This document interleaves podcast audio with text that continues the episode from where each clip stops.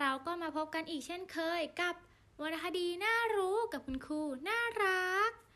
ตอนนี้นะคะก็เรานะคะเดินทางมาถึง episode ที่ 4 แล้ว ซึ่ง episode นี้นะคะเราจะมาพูดถึงกันในเรื่องที่ว่า ความจริงแล้วเนี่ยนางวันทองเนี่ยเป็นหญิงสองใจจริงหรือไม่ หรือหลายๆ คนเนี่ยกล่าวหานางวันทองกันแน่ว่านางเนี่ยเป็นคนสองใจ วันนี้นะคะเราจะมาไขข้อสงสัยนี้กันค่ะ ทุกคนพร้อมไหมคะ ถ้าพร้อมแล้ว ไปรับฟังกันเลยค่ะ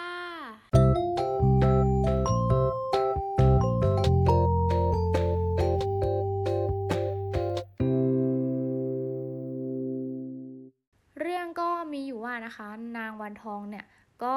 ตอนเด็กๆนะคะ ก็ชอบเข้าวัดทำบุญมากมีวันหนึ่งนางวันทองเนี่ยก็ไปเข้าวัดทำบุญ แล้วก็ได้ไปเจอกับเนนแก้วแล้วก็ขุนช้าง ซึ่งตอนนั้นเนี่ยเนนแก้วเนี่ย ก็เป็นเนนอยู่ที่วัด แล้วก็ขุนช้างเนี่ยก็มีฐานะที่ร่ำรวย ซึ่งตอนนั้นเนี่ยนางวันทองก็ยังไม่ได้ชอบใครเลยนะ แต่เนนแก้วเนี่ยพอเห็นนางวันทองที่มีหน้าตาสละสวยเนี่ยก็ชอบนางวันทองมาก ซึ่งตนเองเนี่ยยังเป็นพระอยู่ แล้วเนนแก้วเนี่ยก็ได้เป่ามนเสน่ห์นะคะ ให้นางพิมพิลาไลยเนี่ย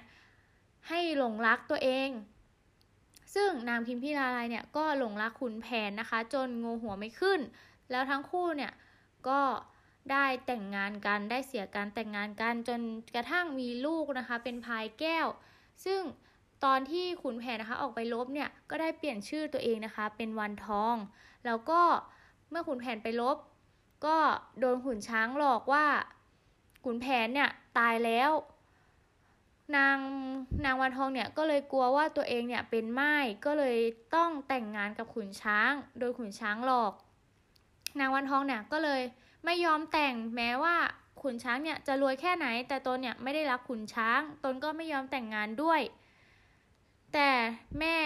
ก็อยากได้นะคะ อยากได้ขุนช้าง อยากได้เงิน ก็เลยพยายามนะคะ ให้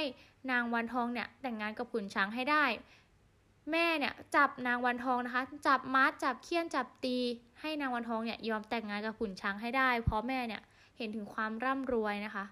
ก็หลังจากนั้นก็นางวันทองก็ต้องยอมแต่งงานกับขุนช้างไปในที่สุดใครก็ตามนะคะ เมื่อนางวันทองเนี่ยแต่งงานกับขุนช้างแล้ว แต่นางวันทองนะคะ ไม่ยอมเสียตัวให้กับขุนช้างเลย จนกระทั่งขุนแผนนะคะ เดินทางกลับมา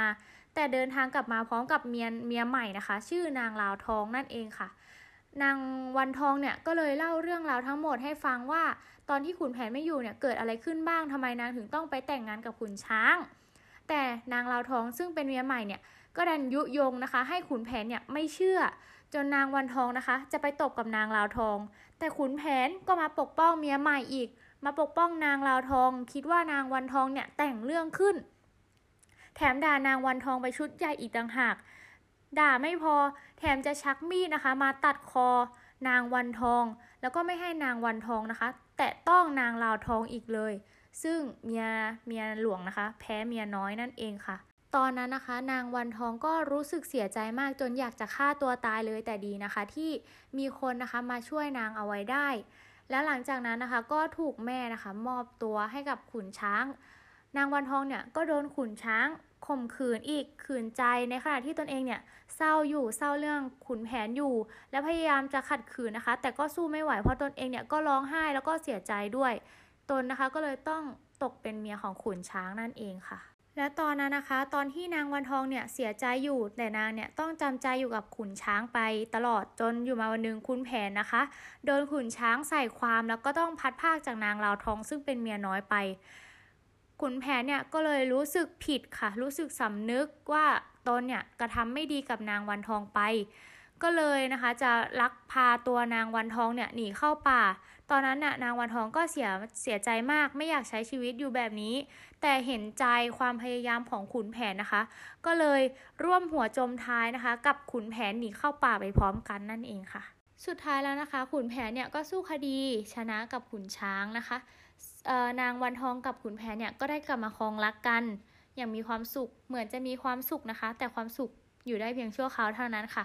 ซึ่งขุนแผนเนี่ยไม่รู้คิดอะไรอยากได้นางลาวทองนะคะ กลับมาโดยไปขอคืนจากพระพันวษา พระพันวษาเนี่ยก็เลยโกรธมาก ได้คืบจะเอาศอกได้นางวันทองแล้ว ยังจะเอานางลาวทองกลับไปอีก ก็เลยสั่งขังนะคะ สั่งขังขุนแผน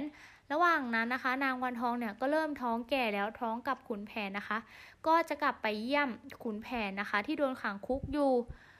แต่ก็โดนขุนช้างนะคะ ใช้กลอุบายค่ะ โดยการฉุดตัวนางวันทองนะคะ ลงเรือไปหาขุนช้างค่ะ แล้วก็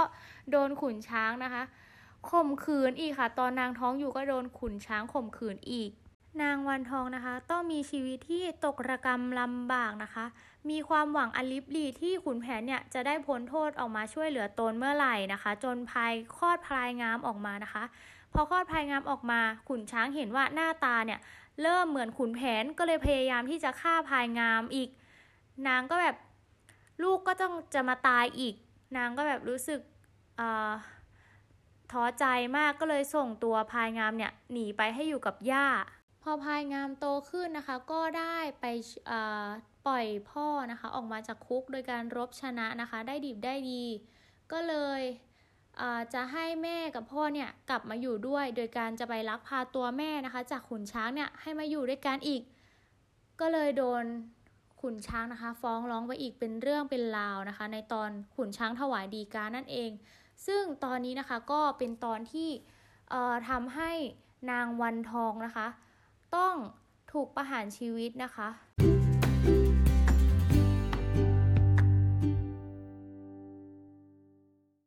เป็นยังไงกันบ้างคะ จบไปแล้วนะคะกับการไขข้อสงสัยนะคะ เกี่ยวกับนางวันทองเนี่ยสองใจจริงหรือไม่น่าสงสารมาก ๆ เลยนะคะ นางวันทอง นางเนี่ยถูกกล่าวหาเยอะแยะมากมาย โดนรุมกระทำมากมายนะคะ ยังโดนคนอื่นนะคะ มองว่านางนะคะเป็นคนสองใจอีก แล้วทุกคนนะคะ คิดว่ายังไงคะ คิดว่านางวันทองเป็นคนสองใจจริงหรือไม่จากการที่ได้ฟังคลิปนี้นะคะ แล้วเจอกันใหม่ในอีพิโซดหน้า สวัสดีค่ะ